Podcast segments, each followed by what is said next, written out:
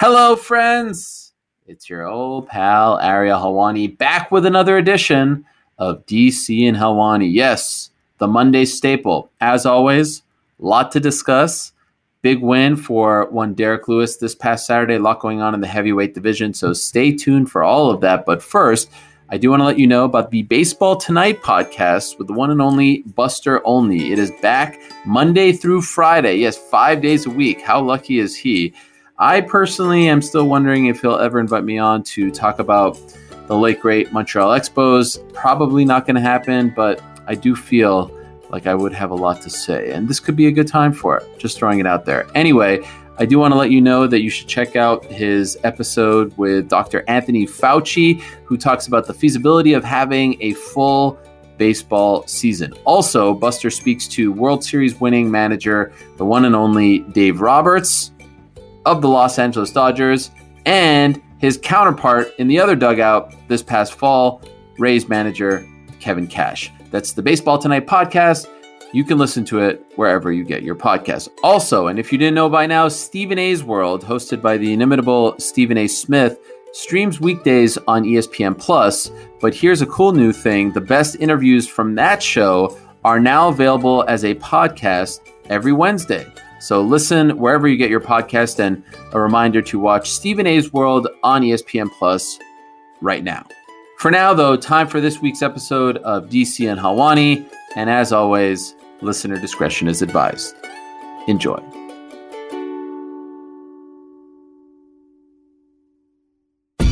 Now making their way to the microphone, DC and Helwani. Bantamweights, I love you guys. You guys got it. You almost got as much it as Kelvin Gastelum. Here's Daniel Cormier and Ariel Helwani. Back in your life on this fourth week of February 2021. Hello again, everyone. Welcome back to a brand new edition of DC and Helwani. That's DC, Daniel Cormier. I'm Helwani, Ariel Helwani. And DC, I have to say, you know, you've been on the call for so many fight nights over the past few weeks. I, I missed you on Saturday. I feel Really? like I haven't heard from you in quite some time. Yes. I mean, I, I- maybe that it felt like we hadn't done a show for a long time. Yeah. This week felt longer because I had nothing to do, but trust me, it was beautiful to have a rest and get away from the arena for a weekend. And man, I watched it. I actually watched it as a fan, which was something that I haven't been able to do for a while. It's great. Yeah, no, I'm happy that you watched it because sometimes you sort of, you know, you know, you you come see, come it. If you know, No. I always watch. Like, what are you talking about? You asked me for the notes Dude. Every time you have a habit of calling me on FaceTime on fight night. I'm Yeah, normally okay. sitting in front of my TV watching fights if I'm not calling. You know that. That's- you, on the other hand, playing with Walt at the local tennis club, the whole Helwani clan at the local tennis club. I saw you guys. I mean, come on, man. I watched the fights. You play tennis. I mean, I guess I guess it's smart. I'm a man of many great talents. See, By the way, no joke. I'm not. I'm not trying to butter you up. Did you lose weight? Because it looks like your face. No, I'm wearing a black shirt. I'm wearing a black shirt. You know, you got to be very careful with the shirts, you know. But no, I have not lost weight. What? Is, wait, the black shirt makes you slimmer. It make that you all if you're if you're fat, you always wear black. Always Oh. like you and those little slumping shoulders that you have, you can wear whatever colors Wow. you want. You know, like you can wear anything. But if your shoulders look like mine, like see how my see how my shoulders kind of go across, but yours kind of Mhm. like do this slo- slopey looking thing. Like what is that? Like no. no, no, your posture, you know, like your posture, like it kind of goes down, whereas mine's more Yeah. like this, you know, it's like it's the posture of a All see right. this, this right here is the posture of a very confident man, you know, like very confident. I try to give you a compliment. You you take a shot at me. Fine, you didn't lose weight. I do, I do want to say I like what you're doing with the hair. The hair looks great. Oh, here we go. fantastic. Here we go. You see, right. we talked about we talked about you do? Bringing back the fade or what? Dog, we talked about this off air. You were supposed. No, you promised. And then you took a shot at me. You, you you promised not to mention my hair because of my haircut. I haven't been able to shave my head lately. I brought one of my hats. They told me I can't because it's a sponsored element and they're not sponsoring the show. Can I have anything for myself? I mean, can I have a sponsor for myself that doesn't belong to you? That's all I'm wondering. Are we just all joined together now, you and I? forever till death do us part. Uh, here's something that you can have later after the show because, of course, I'd be remiss if I don't mention that today is National What? Cook a Sweet Potato Day. It's Cook a Sweet Potato Day. So after the show, if you'd like to uh, indulge on a little sweet potato. By the way, also If I'm trying to lose National. Margarita Margarita Day. So have a margarita while you do that. And of course, you're in the I actually perfect gave- spot. I actually gave up the alcohol for the season, the Lenten season. So no alcohol Oh, for, me, for. DC. Well, you're in the perfect spot to celebrate because today is also National California Day. So See, you can celebrate this I knew. This- This one I knew. National California. I live here, right in the great state of California. National California Day is one I, we look forward to every single year. So I knew this one. All right. Well, DC, a, a lot to get to, as you said. We had a uh, exciting fight night on Saturday. A lot of great action between the boxing on on uh, ESPN, the top ranked boxing, of course, uh, UFC on ESPN Plus. Let us start with the man of the hour, the one and only Derrick Lewis, the Black Beast, uh, knocking out Curtis Blaydes, vicious uppercut in the second round, makes a little history as well, uh, ties Vitor Belfort for the most knockouts slash TKOs in UFC history, 12 for the Black Beast. You know, the storyline going into this fight was all about what does Curtis Blaydes do if he wins, right? Does he wait for the title shot? Does he does he try to fight a Jon Jones? Does he fight someone else in the interim, a, a Cyril Gainer, Jairzinho Rozenstruik? Well, here's Derrick Lewis, who does not mince any words as far as his feelings towards Curtis Blaydes are concerned, knocking him out, hits him with the DX chop a couple times, hits him with a few extra shots. Are you surprised that he did this to the blazing hot, or at least previously blazing hot, Curtis Razor Blaydes? Can I be honest with you?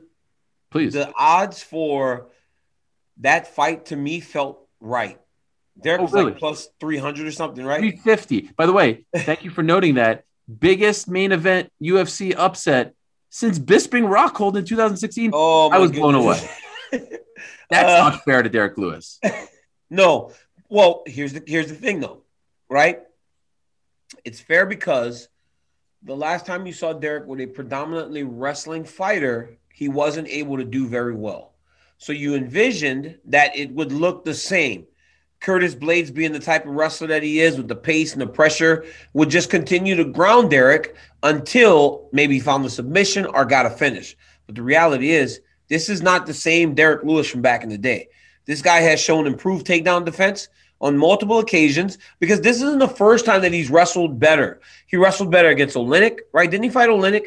hmm He He wrestled. beat Yeah, he beat him. Oleinik was trying to take him down, couldn't get Derrick down. Blaydes tried on a few occasions, couldn't get Derrick down. And even when he got to a single leg, right? You with, a guy like Derrick Lewis, a big guy like that, you want to grab one leg. You don't want to grab two. They're too strong in the hips. You grab one, you start trying to move them and hope that they fall down. Curtis grabbed one leg. Derrick was able to keep his balance, stay upright, and show that this dude is improving, but not only improving, he's improving very fast. And if you have to stand with Derrick Lewis, you're in a ton of trouble. And man, did he sleep Curtis Blaydes. And that uppercut, to throw that uppercut, right?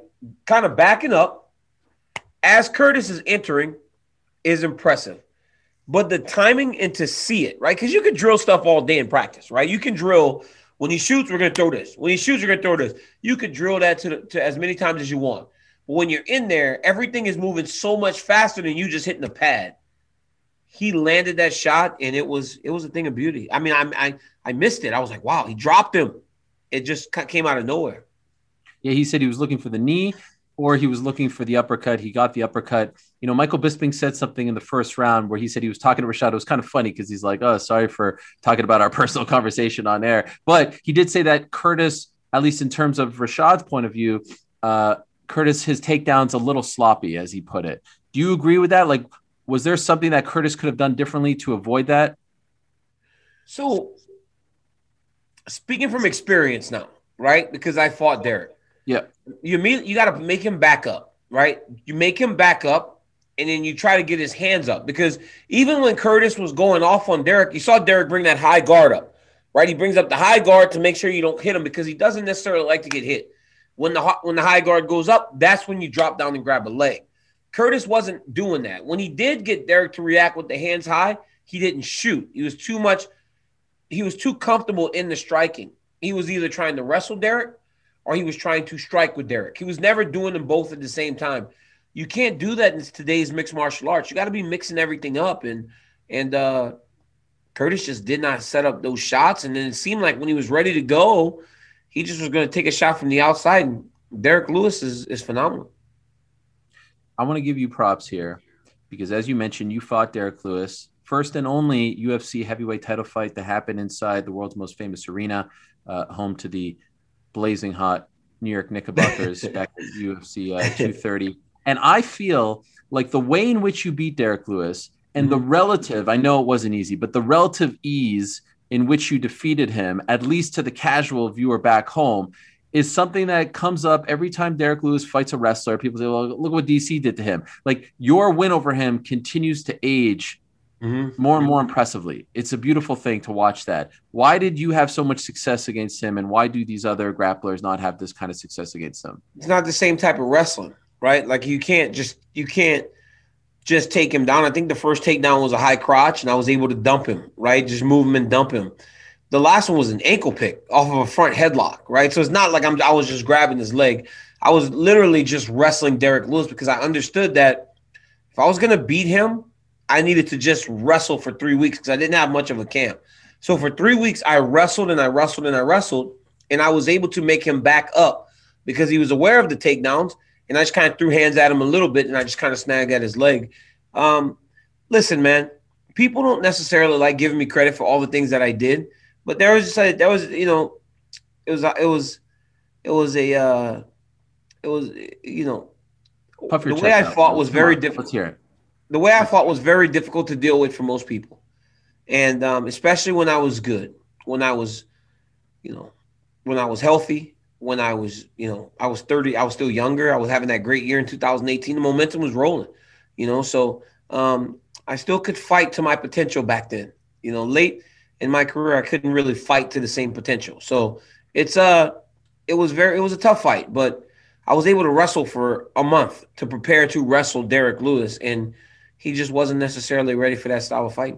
By the way, I don't want to be biased here, but like, geez, Louise, you're talking about this fight like it happened 10 years ago. It happened just like three years ago. You just went 25 minutes with the heavyweight champion of the world. Like, let's. Yeah, but that I got. But the reality is like that guy in August, like that's not that wasn't the guy like from back then. Not even from 2018. I wasn't the same guy. Like age gets you, man. Age, injuries, all that stuff gets you. COVID, everything gets you. And then fighting Stipe Miocic, who's the best heavyweight of all time, things get to you. You know, so and I can recognize that. You know, I, I wasn't the same fighter in those the, the last couple fights that I was uh, prior. But Derrick Lewis, back to Derrick. Um, he, you know, he, he continues to impress, and I believe that if this dude continues to show marked improvement in the wrestling, he, you know, he could he could fight anyone. For a guy that has to stand with him, they're in trouble. And I, I saw something uh, the other day. Um, it was on my Twitter, and I said Derrick Lewis has the most power ever. And somebody goes, Francis one, Derrick two, right? Everybody started going, Francis, Francis, Francis, Francis. People, there is a reason Francis Ngannou was so tentative in the fight against Derrick Lewis. It's the only time he's ever fought like that. Francis just bull rushes everybody from Stipe Miocic to Alistair Overeem. Almost a blatant disregard for them and their power. He stood and took pictures with Derrick Lewis because of the power coming back in his direction. So let's not go acting as if Derrick Lewis doesn't have power to match anyone in the heavyweight division, even Francis Ngannou. And when you talk about knockouts, nobody has more than Derrick. So how do you say that another guy has more power than him? And that's not a knock on Francis. It's just reality. Okay, let me ask someone who has felt the power. What is it like to get punched by Derrick Lewis? Like it's awful. it's it's not even just his punches; it's everything from the kicks. Derrick did a jumping kick and he kicked my arm. I had knots in my arm for days afterwards. I had his leg up in the air and he hammer fisted me. I had a black eye for two days. Like it doesn't take much from this guy to hurt you, and he hits you in the moment. It's stunning, right? It's like there are guys in my career that I fought that have just natural power. Dan Henderson, Dan Henderson, when he hit you, was like it was every, every time it just kind of like stopped. Mm. Um, Derrick Lewis was another guy, just hit extremely hard. Um, the power is real, man, and it's on display every time he goes in the octagon. He's very popular. He's very funny. He's Yes. got a fun style. He's on a winning streak now. He's slimmer than he was. He kind of weighs the same as he did back in the day, but it's a different kind of Body composition, yeah, body Right. composition looks different. He's uh, injury free. He had a bad back injury that sidelined him for a little bit. I feel like this Derrick Lewis can go on a run. Now, ultimately, can he beat Stipe? I don't know. Hey, he can beat Francis. Hey, he did it. So Yeah. like that's the thing, right? Like if Derrick, so here, here's what you, here's the thing. Francis Derrick Lewis needs to be paying very close attention to what happens at the end of this month. Mhm. If Francis Ngannou beats Stipe Next month. and Stipe takes some times away, some time away, like he's done, right? Derrick Lewis fights Francis again. Derrick Lewis could be the UFC champion. Like that's a real possibility because he can fight with just about anyone. Does he? And it's all about matchups. He matches up better with Francis than he does Stipe, I think, Mhm. because Stipe has the ability to ground him, and Stipe's faster. Stipe, he will struggle a little bit with the guys that are fast, but against a power striker like Francis, I think he, he matches up really well, and um, he needs to be really paying attention. I'd go to Vegas if I was him. I'd go to Vegas March 27th. I'd sit in the arena, and I would just pay attention, and I would make sure those guys know that I'm here in case, you know, you know, something happens. Because I'm starting to hear things like Jones is watching Blachowicz and Adesanya. He may want to fight those guys. Like, if I'm Derrick Lewis, I'm playing as if I got a chance. Sure. Um, so let's let's stay. I you know I think ultimately they're going to give Jon Jones. Jones, that title Yes. shot. Um, it's the biggest fight to make.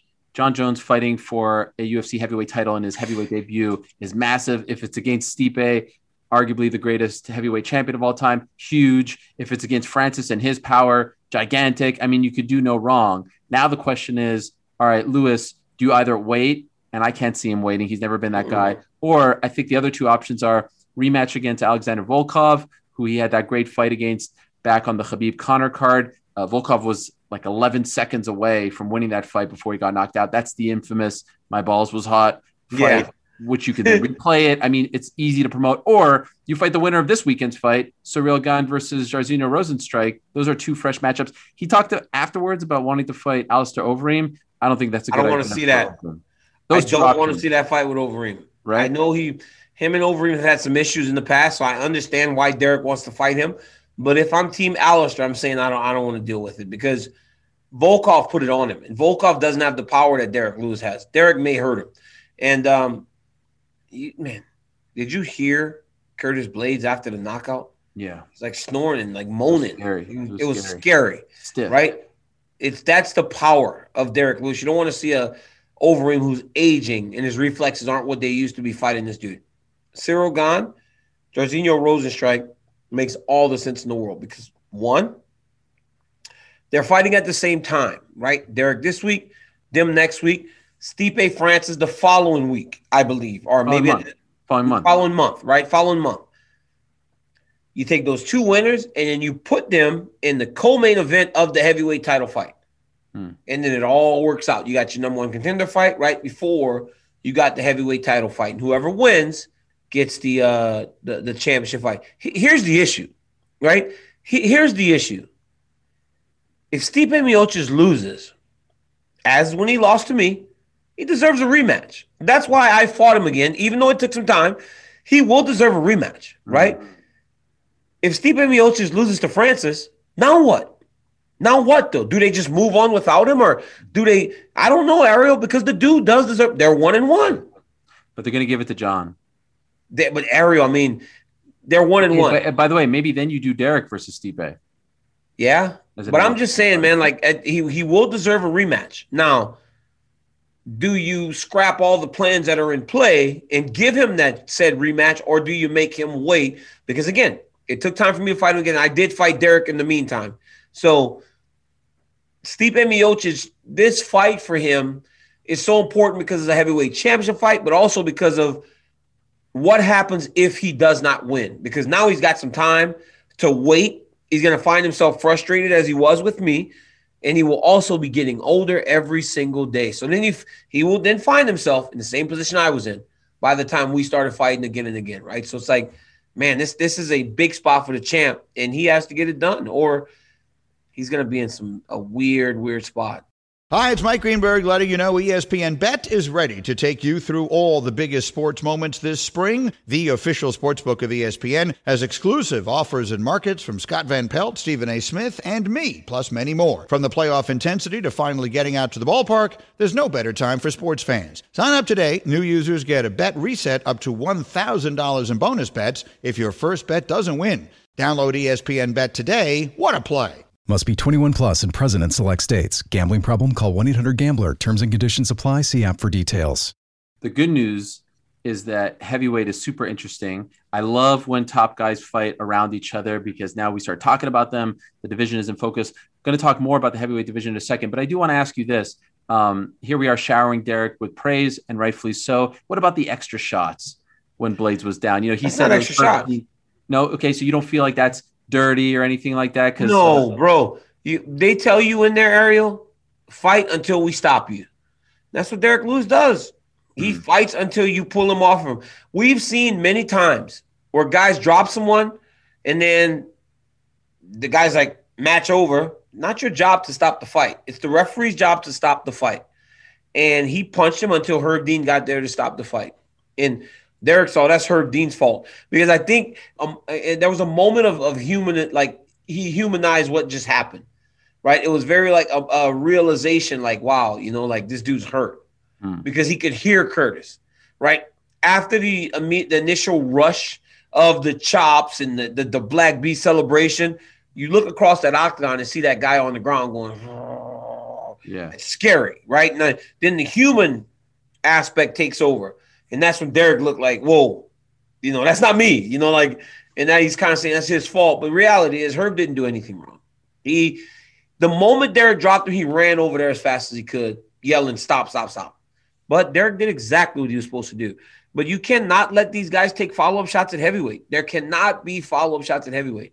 You have to get in there as soon as you can because those punches, those two punches that Derrick landed, could really, for a long time, have Curtis Blaydes gun shy now, Mhm. right? Like he might, he may not be the same guy when he goes into the octagon. Like, holy cow, I don't want, I don't want that to happen again. You never know what those types of knockouts, uh, what type of effect it has on these guys long term. So I'm I'm told that he's going home today, Curtis. He he did go to the hospital. Uh, that's the kind of knockout that can stay with you for quite some time. Like, you know, I don't want to see him fight for a while.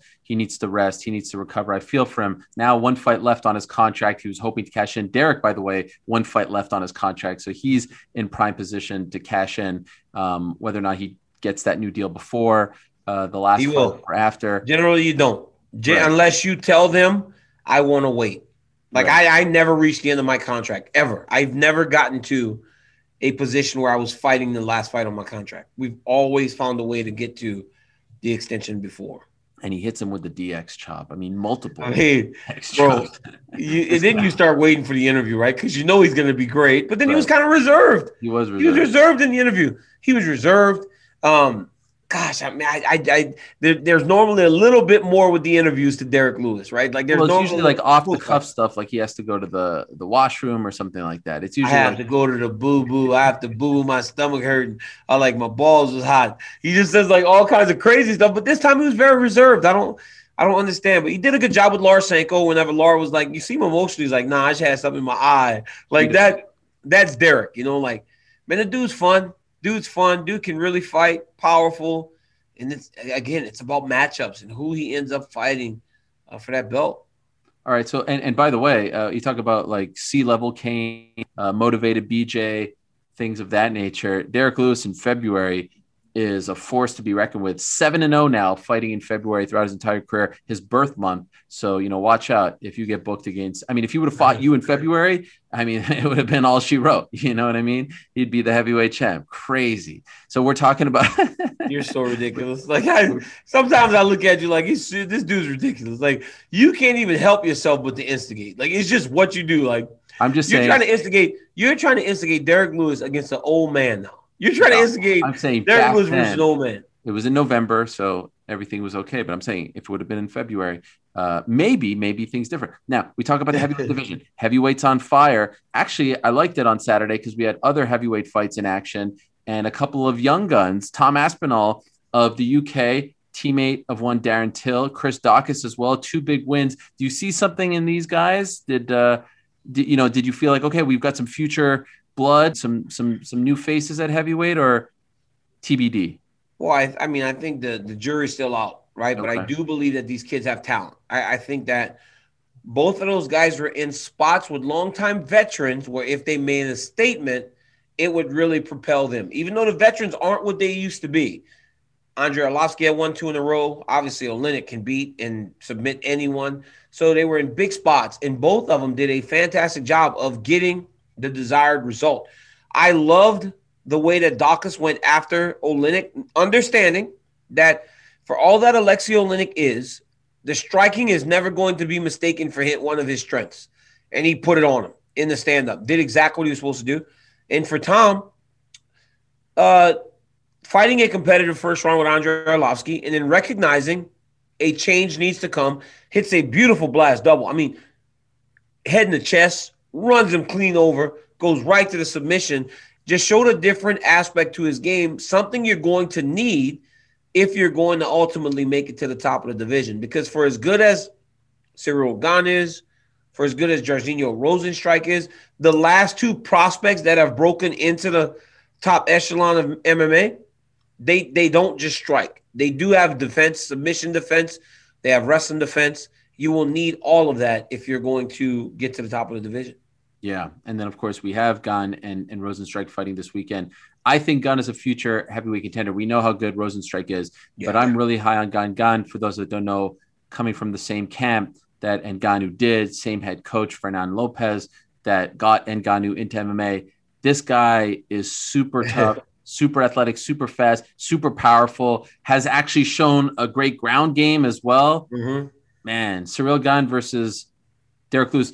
I mean, Rozenstruik versus Derrick Lewis would be great too, but Cyril Gane to me is the real deal. I am very impressed with him. You? Yeah, I I think he's I think he's fantastic. It looks like he looks like Anthony Joshua, big Yeah. hulking guy, uh, can fight everywhere. But I'm gonna tell you, man, Jairzinho may look like he's not really going at a super high pace, but Jairzinho Rozenstruik has dynamite in his hands, Hmm. and he can put you out in no time.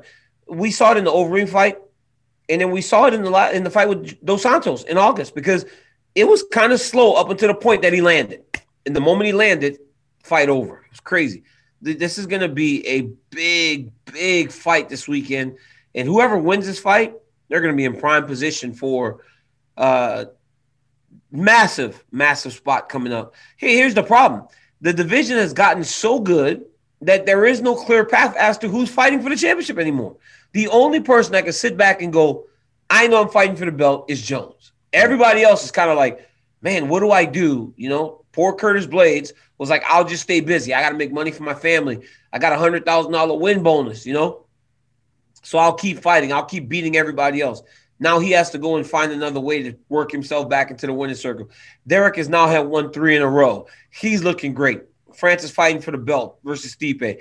Jones on the sideline getting the title shot. Gane uh, versus Rozenstruik. It's just a crazy division. And then you got these young dudes that are now starting to make their way into the top 10. It's it's a beautiful time to be watching heavyweight in the UFC. I'm curious about Curtis's future. One fight left.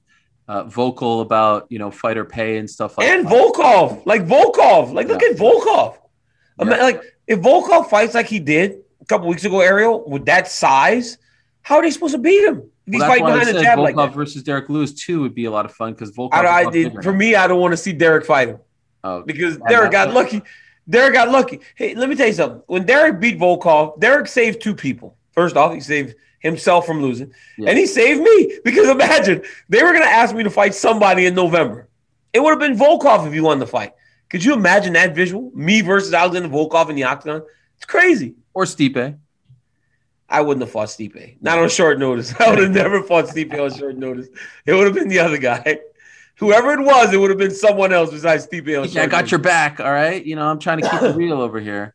I got your back, Steve. By the way, how jealous were you of Derrick, you know, getting a couple of tweets there from Little Wayne? You see Little Wayne showing him man. Wayne's He the man. Lewis. He- he's the man, bro. Like Derrick has gotten a lot of love from some of my favorite people. Wayne, Popeyes, You know, Derrick is there. Derrick has gotten Derrick has gotten a lot of love from a lot of people that I really do like. All right, so so that was fun. Uh, main event. By the way, I mean just another reminder that the fight game is is no game. You see Curtis Blaydes get knocked out like that. You see the Oscar Valdez knockout in top rank like 20 Frankie. minutes later. It's it's Frankie, of course. I mean, it is serious business. It's scary stuff. And Um, Ariel, don't judge a card by the names on the card because last weekend was fireworks from the start to the finish. It was crazy finishes all across that card. When weekend before we had the names and we had a lot of decisions, right? Mhm. So it's like you can't judge these cards based on just oh I don't recognize this name. These people go to the octagon to really show out. Thank you, Dana Cormier. I appreciate that. That Come was- on, that's the a truth, bro. That Is that not line. true? Of Is that not true? I mean, of course, you could you could say, "Oh, this card's a little thin on paper," and then it ends up being great. I've never subscribed to that theory, but you know what why? was another? But why? Why? Well, because there's 259 is super stacked. I'm judging it based on the card, right? But but but 259 is super stacked. But we could go to 259 and have three championship fights go to decision. And That's then you're fine. sitting there You going, could "Oh, say going God." into a fight, it's stacked and it But didn't no, pan out. You could say I'm trying going to tell you, a fight, like, I'm trying to tell you that, like, a lot of times people go, ah, it's I don't know, man. But then word of mouth starts, and you're like, wow, these fights tonight are great. More people tune in. But I'm telling you, sometimes you get to watch these young. I got a friend named Paul and Barry. They were in San Jose to watch me fight Frank Mir. They always go to the very beginning of the show. They watch. They watch Yoel Romero knock a guy out. Mhm. And they're like, wow, you never know who you're going to see on the prelims, even though we knew none of the names. So it's like, it's the same type of situation where you get these cards, these fight nights where, I mean, I, when I saw Yana versus uh Ketlen in the co-main event, I was like, wow, it's a co-main event. You know, no disrespect, but it was a good fight, Mhm. and the whole fight night was good. So you- need to just chill with this whole. I don't subscribe to that thought, bro. Right. Every time, hey, we end up with we end up with Brooklyn. Remember Brooklyn? Remember the first time we went to Brooklyn? yeah. Yeah, we can end up with that again it, when you look at these pay per views sometimes. Well, I'll agree with you on this. To your point, I mean, you talk about really sticking out and making an impact. How about uh, Ayman Zahabi? I mean, that guy. Number one, looks Oh. fantastic. I mean, hey, wait, to be a is male that the guy? model. if you ask Is that the guy? And, Is that the guy that looks like you? there's- I was like, I'm watching. I'm watching the fight Saturday. Dude walks out. I'm like, this dude kind of looks like Ariel. I was like, this dude. I was like, who is this dude? I was like, who is? And then the dude goes out there and knocks the guy out. And then Firas is going. I'm, I recognize Firas. I was like, who's the dude fighting? They go, it's Ayman Zahabi. I'm like, Ayman Zahabi looks like Ariel Helwani. Hey, this is Ariel if Ariel could fight Ayman Zahabi because Ayman Zahabi has some real power, man. He look good. Hey, I've been trying to tell you about Helwani boxing for about a year now. What do you mean, bro? You didn't teach the guy to box. Here's one of our, you know, prize students putting it together. By the way, where does he come from? Where does he come from? Montreal. Have you ever seen us? TriStar, TriStar, I mean, his brother Firas. Have you ever seen us in the same room? No. All I'm saying is there's something there. All right, there and and we had another guy with an Ariel tattoo on his chest. I mean, Who? my fingertips were all over that card. Wait, what do you mean? Who had an aerial tattoo? Uh, now you're putting me on the spot. I forget. You're the- lying. no, no, no, no, no. You must have a daughter named Ariel. There Wait, he has a daughter named Ariel. You take, you're taking like, oh, it's me. Oh my goodness, bro! Like, There was I, I- you know, sometimes, sometimes I actually cannot believe that there was some talk that you know he's been such a big fan of mine because you know I'm getting old. I'll be honest, I'm getting old in this game. Uh, what was the guy's name? What was the guy's name? Uh, not Chris. Was it? No, uh, I'm blowing this. John You're Castaneda. John Castaneda. He beat Eddie Wineland. He had a Ariel tattoo on his chest, and and what I was being told was he was such a big fan from the early days that he did that in honor of me. That's what I was told. I haven't confirmed it yet.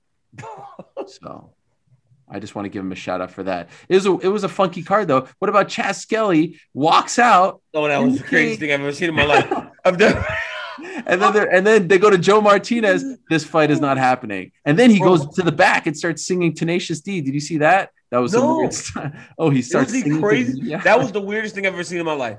There are times whenever we're getting ready to call fights, and there is so much going on in the truck, right? In terms of who's fighting, how they're fighting, when they're fighting. Maybe we're gonna lose a fight. So it's like everything's kind of rolling. I could not imagine what was happening Saturday as Chas Skelly is just standing in there and no one knows if his opponent is gonna make the walk. Like that is the craziest thing I've ever seen in my life. I mean, I felt bad for everyone involved there. That, that's a tough spot. Um, What we have- happened? The guy had back spasms. Yeah, we have. Se- by the way, we have situations. Uh, Jamall Elmer, Emmers is his name. We have seen situations like remember Stefan Struve fainted minutes before he was supposed to fight Matt Mitrione. Uh, we've seen uh, Kimbo Slice, Ken Shamrock, but never before, in my recollection, have we seen someone actually be in the cage and then they. No. Could you imagine if fans were there? That would have been so strange. They would have started booing and going crazy. Could you imagine them walking Chas Skelly back out of there if they had fans? oh yeah. That would have been some crazy, crazy. And speaking stuff. of crazy stuff, what about Rafael Alves weighing in 11 and a half pounds over the featherweight limit, he said two weight classes up? He said he ate salmon. Blew past lightweight breaks Anthony Johnson's record for the biggest miss in UFC history. He said he had. What was wrong with him? Like, how do you do that? How do you go to the weigh-ins 11 pounds overweight? You just don't show up at that point. He was very sad. Sad. sad. Hey, how is he, Ariel? How's he sad? He's fully hydrated. I mean, he hasn't even started cutting yet. I think he was embarrassed. Of course, why not? You should be embarrassed. You are 11 pounds over the weight you were 11 and a contracted to fight at. Should he be cut? 11, huh? Is that is that a fireable offense in your in in your opinion? You missed by two weight classes, or do you give him another chance? Man, I don't know. That is very, very irresponsible. Very irresponsible. This podcast is proud to be supported by Jets Pizza, the number one pick in Detroit style pizza. Why? It's simple. Jets is better. With the thickest, crispiest, cheesiest Detroit style pizza in the country, there's no competition. Right now, get $5 off any eight corner pizza with code 8SAVE. That's the number eight, S A V E. Go to jetspizza.com to learn more and find a location near you. Again, try Jet's signature eight corner pizza and get $5 off with code 8SAVE. That's the number eight, S A V E. Jet's Pizza. Better because it has to be. What's wrong? you? Oh. What are you yawning for? What's going on? Very irresponsible, and then you yawn live on our show. I mean, come on. Well, I mean, I only did that it is very irresponsible as you yawn. well, well, Ra- you know, Rafael, you know, Rafael, oh, Rafael. That's the name, right? Rafael, missed weight by 11 and a half. Yeah. Yeah, Rafael. Oh, like Okay. to cut or to not cut, you know, it's like, Oh, you're saying move on. yeah, yeah, let's move How on. much? How much would he have? How much would he have saved himself if there was a towel there and he could lean on it? Oh, I have I, I know nothing about towels. Let me tell you something. If that if he had a towel, he would have had to push it to the floor in order to make the weight. He would be down by the commission. You know, like the commission's like on the floor Right, looking right. at the scale. Yeah. He would have to push down so much to take off 11 pounds that he would be right next to the commissioner leaning over the scale trying to make the weight. That's too much. But you know nothing about that, right? You know nothing, Ariel. I mean, I know nothing about this, like nothing. I, you know what, you know, it would be embarrassing if someone ever did something like that. I'm glad that New York changed rules because right. it's absurd to see. I saw somebody do it. I can't remember his name. Um, tried to cheat in New York, and then they had to change the rule. Got caught. Who's Yeah. the guy that got caught cheating in New York? I don't know. Yeah, there was a guy that got caught cheating in New York, trying to cheat the scale. Like, hey, Uh, Ariel, Ariel. Know, was was that thing I used to I agree. I agree. I agree. I agree. That's what your wife does when you play too many video games. Oh, we got a good look at the the fade there when you turned your head. Yo, chill, chill, High chill. tight, high tight. chill, chill. Hey, DC, speaking of hair, one of the all time great hairdos in the history of this sport. And uh, here we are, Black History Month, celebrating Black History always. Go to theundefeated.com. Once again, I remind people, we're talking about heavyweights. What about the monster, Kevin Randleman, who uh, unfortunately passed away uh, this uh, just a couple, of, uh, it was like 11 days or so ago, the anniversary of his passing several years ago. The monster, Kevin Randleman, former UFC heavyweight champion, former Strike Force fighter as well, fought in Pride. I mean, this man, you talk about an apropos nickname, the monster. He was He was as intense as can be. Did you ever have any run-ins with him? I've I've had interactions with him. Mike DeSabato was one of my first sponsors at Cage Fighter, and Kevin Randall and Mark Coleman, all the guys from Columbus, were very close to Mike. Um, Kevin Randleman, though, I knew of before I even started getting close to fighting because if you remember the old UFC video game back in 2000, 2001, Kevin Randleman, didn't he have like a bad boy tattoo on his uh didn't he have like the Oh, eyes or something on his back or something? Oh yeah, yeah, he did. He did. Yeah, yeah. Yeah, like eyes on his back. The character, his character was the best. But what made me love Kevin Randleman was Kevin Randleman was an NCAA wrestling champion at the University of Ohio State. Mhm. Ohio State University. Right. Um, maybe twice, but didn't even wrestle his senior year. He wrestled, he won nationals and didn't even get to compete his senior year. Was just a fantastic wrestler.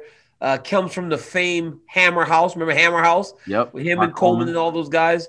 Uh, just a fantastic uh, competitor, champion in the UFC. Pride. I mean, do you remember him slamming Fedor Oh. and then Fedor kind of like going through that and then getting the win? Like, just some great memories and one of the guys that really did uh, open a lot of doors for for black athletes in the fighting.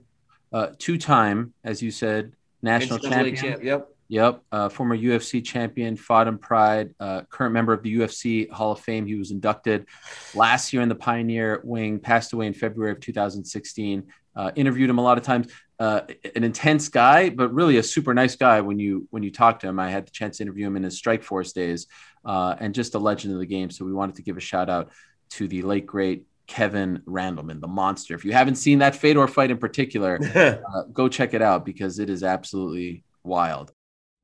Robert Half research indicates 9 out of 10 hiring managers are having difficulty hiring. If you have open roles, chances are you're feeling this too. That's why you need Robert Half. Our specialized recruiting professionals engage with our proprietary AI to connect businesses of all sizes with highly skilled talent in finance and accounting, technology, marketing and creative, legal, and administrative and customer support. At Robert Half, we know talent. Visit RobertHalf.com today. Uh, let's talk about some other stuff that happened this past week. Because a lot of news, especially in the ever evolving and the drama filled welterweight division. All right, so we had Usman beat Burns last mm-hmm. weekend, and then he says, "Hey, there's this street thug out there that I want to give a little piece of my mind to. Give him a full camp. Let's do this." Then there's some talk. They're going to do the Ultimate Fighter, and then, and then Masvidal's kind of you know responding on on social media and all this stuff, and then out of nowhere on Friday, here's Usman saying, "You know what? I'm not feeling generous anymore. Uh, maybe, maybe we're going to go in a different direction." What do you make of everything that's going on here? I'll give you my thoughts after you give yours, or I can give you mine first. But I'm just curious what you make of uh, this Usman Masvidal drama. First off, like I said last week, I, I admit and understand why Usman said Masvidal. Biggest Yeah. fight. Biggest fight. I don't believe that the fight does the numbers it did last time. I think last time was lightning in the bottle. Um, it'll be more normal. The one thing I, you know, the one thing about Kamaru, I did not, I did not like him saying, "Give me Masvidal," as I think about it, because you're the champ. You don't call anyone out, right? They call you out if you're the champion. Um, to say he said something to the effect of he has no choice but to fight me. No, champ you have to choose to fight him, right? Like that's the one area with with Usman that I was a little bit like I don't understand why. I get it, right? But you do that behind you do behind closed doors, right? Like you don't. Masvidal ain't giving Kamaru Usman a rematch. Kamaru Usman's giving Jorge Masvidal a rematch if that happens. Um, but I do understand. I understand why he said because you know what, he went through the Covington fight as the champion, saw the pay per view numbers there. He went through the Masvidal fight as the champion, saw the pay per view numbers there. So he can see clearly why you want to fight Masvidal. Um, but make him beg for it. Make him beg the champion for his shot. Uh, I, I don't know what happened. I haven't spoken to Kamaru about why he decided that he doesn't want to fight him anymore. Maybe Masvidal and the negotiations aren't going as smoothly as he thinks, and or thinks that they should be going, and he'll, you know, they, they may have to pivot him and the organization because you got to understand once you're the champion, you're working hand in hand with the organization in most cases to try to get to the preferred destination. Masvidal's the guy on the outside, right? He's the the guy that if he doesn't want to fight for the belt, they'll just move on to the next challenger, Usman and the UFC. So maybe the negotiations aren't going as smoothly on that side, and the other side of the equation is starting to kind of go in a different direction. I agree with the majority of what you said. Uh, I think it was smart for him to target Masvidal, as you said. It's the biggest fight that he could get. It's Mhm. the biggest money fight, if you will, that he could get. It's the most draws that he can get, um, pay per view buys, all that stuff. Um, I think what he's trying to do now, this fight's not dead. Honestly, I'd be shocked if this fight doesn't happen. What he's trying to do now is he called his shot. He got what he wanted. He took a picture with the boss. Everything's good. Masvidal didn't come to the table as quickly. And by the way, they're pretty close from what I'm told. And now he wants to change the narrative and be like, no, no, no, no. I'm the last one to come to the table. I'm the king here. I'm he is the king, but he, is the king. But I think he's trying to change the way the story is told. The champion doesn't come to the table first. The challenger comes. I anoint you, and you come to the table before me. I think And that's what I, I'm not feeling as generous. Guess Mhm. what? His stance hasn't changed in a week. He knows, and the, there's the Ultimate Fighter involved too. They're not pulling the plug on the Ultimate Fighter. Like they want those guys to be coaches. So I would say to all the fans who are getting worked up over this, no, you're, you're just being worked right now. This is all. This is all just like you know people trying to show. I that would like to see Usman change the. I would like to see him try to change the narrative he's doing because that once right now. again, you're the king. They should be coming to you, right? might be too that's- late. That's my thought. So Usman's the king. He's giving Masvidal this. Hey, the reality is, it's if Covington's out, then Usman's giving you. Usman has to approach this like he's giving the platform, right? There is no you on the championship. There is no you on the Ultimate Fighter without me, especially Sure. if Colby's out, right? Like that's what the public needs to see from Kamaru. It should not that's, be. what- that's exactly what he's doing, and you're that's what he needs to do. You're falling for it, hook, line, and sinker. That's what he needs to do. Right, but it's He too late. No, but that's said what he saying. said. No, that's what he he needs to make it look that way because what did I, I'm his friend, and I told you on Saturday, I think he shouldn't be calling out a challenger. Challenger should always call out the champion, right? That's where you've put yourself in that position in order to be the man that way. So that's super interesting. Uh, look, and like I said, nothing to get worried about. Um, I think that they end up being the coaches on the Ultimate Fighter. I think they end up fighting in the summertime in August or so. But then how about Leon Rocky Edwards finally getting an opponent? And I love everything about this, DC. Ultimately, I wish that he was fighting Colby, and we'll get to Colby in a second. But how about the fact that Belal Muhammad, who I even think that we mentioned on the show last week as a potential guy to slide in there and fight him, he gets, I love these spots. He's never fought in a main event. He's taken a big opportunity. He's won four in a row, massive shot against a guy who's on a roll. And at the end of the day, like Le- I got so many people last week saying, "What an idiot Leon Edwards is! Why is he taking this fight? He's got nothing to gain. Nothing." First of all, people, do you forget that this is how fighters make a living? Like the guy's got to get paid. So He hasn't been a paid in a while. July of 2019. So that's one thing to gain. Number two, at the end of the day, this isn't a meritocracy. Just win, baby. You win. You're on ESPN. You get on the mic. You cut a promo. Now you're in everyone's consciousness. The championship just ha- like you got to win. So for him to Mhm. sit out and say, I love that Leon said March 13th, I'm not budging. A, I love the fact that Belal stepped up. It's a fun, like, sort of rocky moment for Belal getting an opportunity to fight. Like everything about this, I love. I saw some people say, like, "Oh, Leon blew this. How could they give this main event?" Oh, no, the guy just needs to fight. He's getting his fight. Good on Leon. Good on Belal. I'm all in. It's been too long since Leon's fought, first off. So even though he's won seven in a row, in the mind, it's like when was that seven wins in a row? You know, he hasn't lost since he lost to Kamaru Usman. Hmm. Last time that dude lost was to the champ whenever they first were in the UFC. Eight, by the he- way. Eight in a row, sorry. He's actually and Leon fought well. Kamaru just took him down a lot, right? But on the feet, he did a good job. And he's a friend, you know, it's been so long that you can look into that matchup down the line. Belal Muhammad, though, finds himself in a only win situation. There's not much to lose for him. Amen. He's been what's he ranked now? What's Belal ranked now? He was 13 going into his last fight. I bet he's got to be getting close to the top 10. He was very disappointed in the fact that when people talk about champions and future champions, he was never mentioned.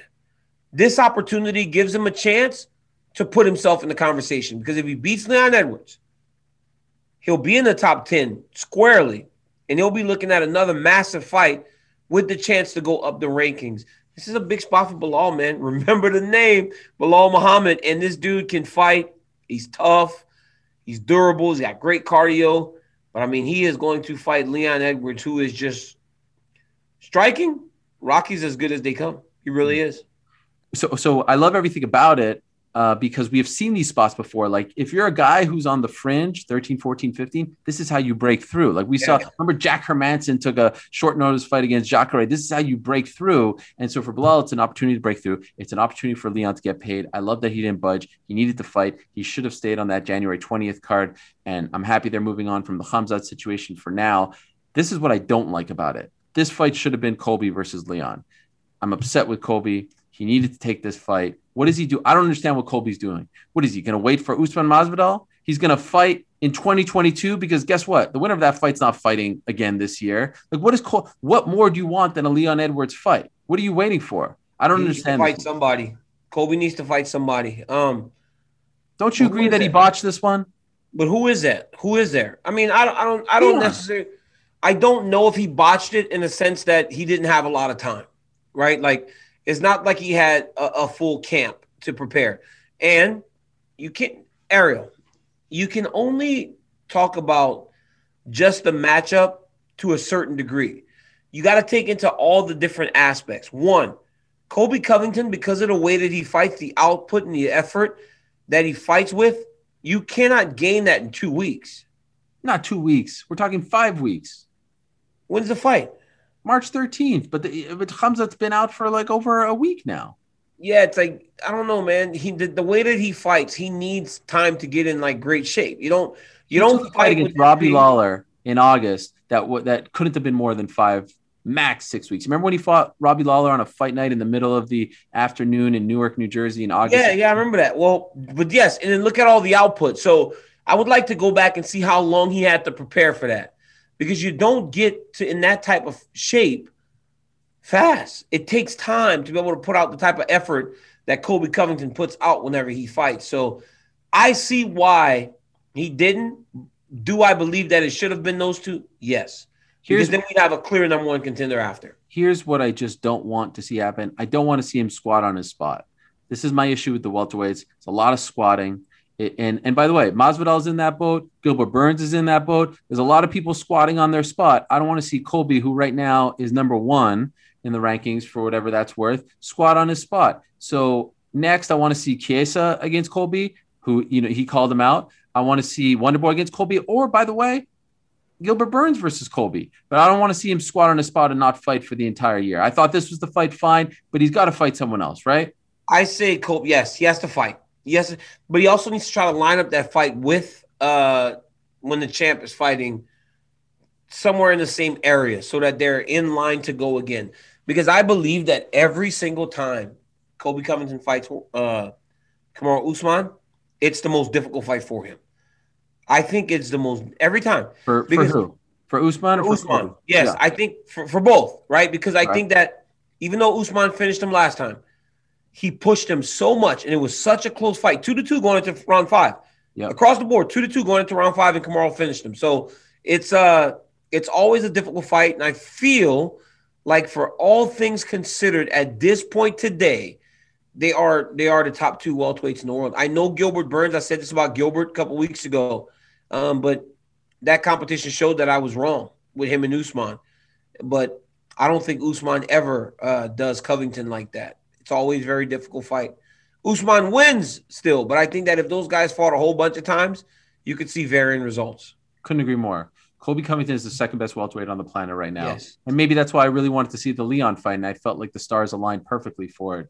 But I just don't want to see him sit out in the prime of his career the entire year and wait for the winner of Usman Masvidal. That to me would be crazy. So we'll see how that all pans out. By the way, there was some talk last week. This is never going to happen, right? Uh, Khabib go up and fight Usman, or Usman go up and fight Izzy. I saw that. Like, I don't even think that's worth entertaining. I don't see those guys ever fighting. I don't see it ever even being close to reality. I think when you look at those guys, they're actual welterweights and lightweights. Khabib maybe could fight at 170. He's a big guy, but he would still look small next to Usman, right? I believe that Usman going up to 185 would be not the best situation. He's too small. Hmm. Um, these guys, he's a true welterweight, and he needs to fight at welterweight and establish himself as uh, the greatest welterweight of all time. Even though you believe there's work to be done in that aspect. Yes. I think most of the people agreed with me after we posted the clip. Shout out to the uh, New York Rick and Tessa. By the way, speaking of Khabib, did you see this interview he did last week? He did it with a Russian outlet. I apologize, I forget their name. And he showed a picture of what his face looked like before the Gaethje fight when he had the, The mumps. mumps. Yeah, Did you know that? yeah, I did. I Did knew he had see mumps. him like that in that state. I didn't see him in that setting, but I knew he had mumps. I knew a few of them did. It wasn't just him. Like it just kind of went through their training camp. Yeah, it was it was crazy. his face. I mean, I believe It we're showing the picture right now. It was massive. It looked like my face. it looks like me after I'm done fighting for a long time. But no, his face looked uh, very swollen, and I, I think what Khabib did was even more impressive because of all the obstacles he had to take and get through during his training camp. It was not a very good training camp for Khabib. And for him to dominate in the way that he did just shows how truly special and elite that he is and how far he has separated himself uh, from the rest of the lightweights in the world. That's crazy. I mean, again, talk about a fight that's aging well over time. Plus, you hear about the injuries that he. Yeah, he had a lot of injuries. His foot, I think, was messed Wasn't up. able to spar. Like it was a lot of different um, aspects to the camp that didn't go well for Khabib. And then look at what he did. I mean, just dominated a very tough Justin Gaethje. So, yeah, that's why he's a man. That's why he is the he is the absolute man, and that is why Dana White continues to ask him to come back to fighting. Mm. Uh, yes, I believe uh, round three of their uh, of their meetings negotiations is going down. I wouldn't stop. I'd go ten meetings. Every time he'd be willing to take a meeting, I would keep taking. I'd keep trying to convince him. I'm just waiting for them to call you. Like, you remember when James Dolan and Charles Oakley had their issue and Adam Silver called Michael Jordan to mediate? I feel like at some point you're going to get called in to mediate this. Like, hey, DC. Ah, but well, listen, it's not it's not contentious, right? Those guys are getting no, along. not contentious, but just to try to do on behalf Like, of the I don't company. need to be. I don't need to try to bridge the gap because once again, like I don't have a I don't have a horse in the race, right? Like I don't get paid if Khabib gets paid. I don't make any more money from the UFC if Khabib fights. Like I I have no horse in the race. I'm gonna do exactly what Khabib wants to do every time. So they they don't want to involve me. Have you ever seen him play soccer? I've never seen him play soccer, but this whole soccer thing, I don't understand what's going on there. Like, I mean, I told him I was like, you can't play soccer, dude. Like, you can't possibly. Think, are you good at soccer? But they get it serious. Like, they're always playing. I don't understand what's happening. Because there are some reports that he's going to. This reminds me of Jordan, uh, MJ, when he left the Bulls, right? And he Wait, just. like he's gonna play professional. So you're about to tell me Khabib's gonna play professional soccer? I was wondering if you could tell me if he's gonna. how would I know? I haven't talked to Khabib in a little bit now. It's like this dude is really gonna try to play professional soccer. It sounds like he's super interested. He loves it. He's a fan. He's played. Listen, I don't know. I've seen some footage. I've seen him play basketball. I don't know if they don't teach dribbling over there in Dagestan. They don't dribble what. over there, man. I'm telling, dude. I went over running there with the ball. The first time I went over there, I was 15 for the Cadet World Championship. And they're like, okay, guys, you guys play basketball to warm up. And I'm like, Magic Johnson. I'm thinking I'm Magic, you know. The, the Russian kids are all grabbing the ball and running across the wrestling mat. I'm like, what is this? They never dribble. They never dribble the ball. They just run across the oh. mat and they tackle you. They actually tackle you on the wrestling mat while they're playing basketball in a lot of circumstances. It's crazy. So I've seen that. The skills are okay in basketball, but that has nothing to do with soccer. Uh, it seems like I mean, what? By the way, what a Khabib's story! great basketball player. Khabib's not. If I'm a- he can't play basketball. He made a couple shots, and now you guys are all like, "Oh, Khabib's a great basketball player." He can't No, play no, basketball. no. I'm man. saying his his skills are come see, come see. You know suck. what's crazy? You know what's crazy? Khabib shoots the basketball, he makes it, right? Yeah, It's cool. You saying, "Oh, he's got some good skills there," tells me the level of basketball player you are. So all those stories you tell me I'm about your game-winning shots, I think are out the window now. I'm just You're- trying to butter him up. I'm just Oh, trying to. I'm just trying to extend an olive branch to Khabib. You know, I want that exclusive. You know, Khabib, give me a call. You, That hey, Khabib, goes to Russia. need to call me on my cell phone. You know what I mean? brother, brother, please call my phone. I'm waiting. I'm waiting for you. hey, but okay, no joke, no cap, as the kids say. If I'm a Russian football slash soccer team, I'm signing. I'm signing him. Yes, I'm definitely signing him. If you if you are a Russian team, you're you sign Khabib. Like now. More fans, more fans. The interest. I mean, it was like when the White Sox signed Jordan. Like, come on, man, they knew what they were doing. I'm signing that dude. If I had a chance, I'm signing him for sh- absolutely What a for story. certain. He's still young, isn't he? Like 31 or something. I think he might be 32 years old now. So what? Still so young, right? I mean, when did you start your fighting career? How old were you? I was about to be 31. Well, there you go. Yeah, I was it. about to be 31 when I started fighting. You started a whole new career. Randy Couture started his fighting career when he was 37. Yeah, I know. I just want to say right now, Wrestlers, man, wrestlers, man, they are the best.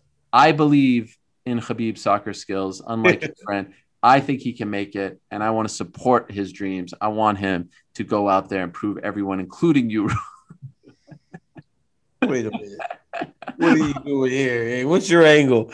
What is your angle? I just What's said, your angle here? listen, leave Khabib alone. Hashtag leave Khabib alone, and let him follow his dreams. All right. Let him play follow his- football. That's right. All right, DC. Well, it's been a fun day. It's over. That's it. Yeah, we're done. What? Just flies by, right? It does, doesn't it? I mean, there's not that much else to talk about. A few other things here or there, but nothing big. Um, so Jairzinho and uh, Cyril Gane. Hey, return of Canelo Alvarez this weekend as well. It's always fun when you got the big dogs fighting. We got the big dogs. What? Canelo's fighting Saturday. Yep. How could I not know that? He just fought very recently, right? I love it. He's very active. But why not? Getting paid millions and millions of dollars and hey, it'd be like a man. It'd be like I, if I was Amanda Nunes, I'd be fighting as often as Canelo because she's just dominating people. Like it's the same type of situation. Of lesser competition. Well, we got to see what happens with Megan Anderson here. But you know, when she Well, you said it, not me. You're the one who. I know. I'm saying we got. I'm saying. I'm saying we have to see. But like the gal that she just fought, I think beat Megan Anderson. So it's like you know, if Hey. history says anything, Put a little respect on Felicia Spencer's name, all right? The gal she just fought. I Felicia mean, Spencer. Uh, come on, man, that was bad, bro. She was close. She was close. I like Felicia Spencer. I think she's a sweetheart of a girl. But I mean, I think the scores were 50 to 40. No. Stop it. 50 to 40. Are you crazy? Was it? No way. It wasn't 10 8 rounds every single round. You're nuts. What are you crazy? She showed heart, toughness, grit. did. And. She showed a lot of toughness. She Mm. really did. She really did. She never quit on herself. I wanted the fight to get stopped. I was next to the octagon again, being the Karen. You know, I'm like a Karen every single Saturday. Like, please stop the fight. I can't watch this. I can't watch this. But they let him fight, and Felicia Spencer made it to the final whistle. Thank you to everyone who continues to support the show. Uh, please continue to rate, download, subscribe, and review. And we shall be back next week, same time and place. Until then, we say Peace. we're out of here.